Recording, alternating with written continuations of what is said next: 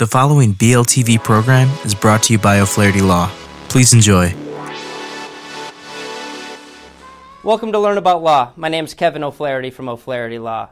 I hope you find this video and podcast helpful. If you need some help, please feel free to call us at six three zero, three two four, six six six six.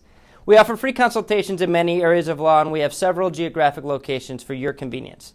We serve all of Illinois, and we're also happy to meet with you and provide most legal services virtually without. Hi everyone, this is Robin with Learn About Law, and in this video I'm going to discuss the N four hundred. The N four hundred is the only way to become a citizen from being a legal permanent resident, or L P R. Unless you are already a U S citizen, naturalization is the only method for obtaining citizenship within the United States. However, before starting the naturalization process, you must first meet a specific set of requirements, including being a lawful permanent resident, having your green card. Not everyone will be eligible for citizenship, while some people will already have their citizenship and not even be aware.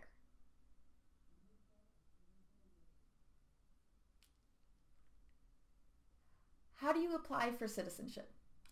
A legal permanent resident that meets certain requirements can apply for citizenship using Form N four hundred.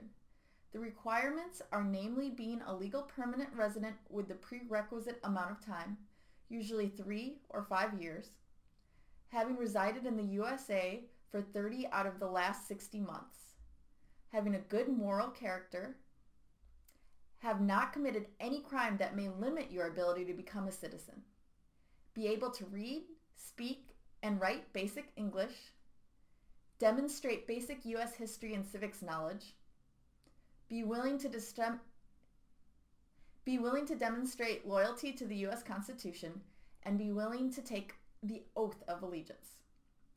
With this form, a person provides the U S government with their immigration information, whether they have been a resident of good moral character, whether any crimes have been committed, who your family members, who are your family members. This is very important for reasons of family petitions. Whether the applicant has paid all prerequisite taxes, and whether the applicant is willing to support for the U S government in times of need. Please try to answer all questions in Form N four hundred, and please answer all questions truthfully. If U S Citizenship and Immigration Services has reason to believe that you were untruthful, they can claw back the applicant's naturalization through a process called denaturalization. This can lead to deportation from an untruthful citizenship applicant. What are the application fees? The fees for the N four hundred are six hundred forty dollars for the application fee and eighty-five dollars for the biometrics fee. Some people do not have to pay the eighty-five dollars biometrics fee. Please read the instructions carefully to make sure you need to pay this fee.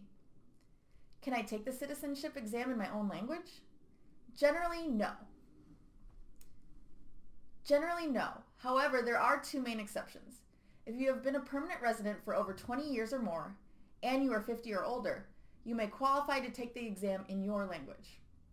Additionally, you may also qualify for this exception if you have been a resident of the U S A for at least fifteen years, and you are fifty-five and older. If you are sixty-five years and older, and you have been a resident of the U S for more than twenty years, you may qualify to take the simplified citizenship exam.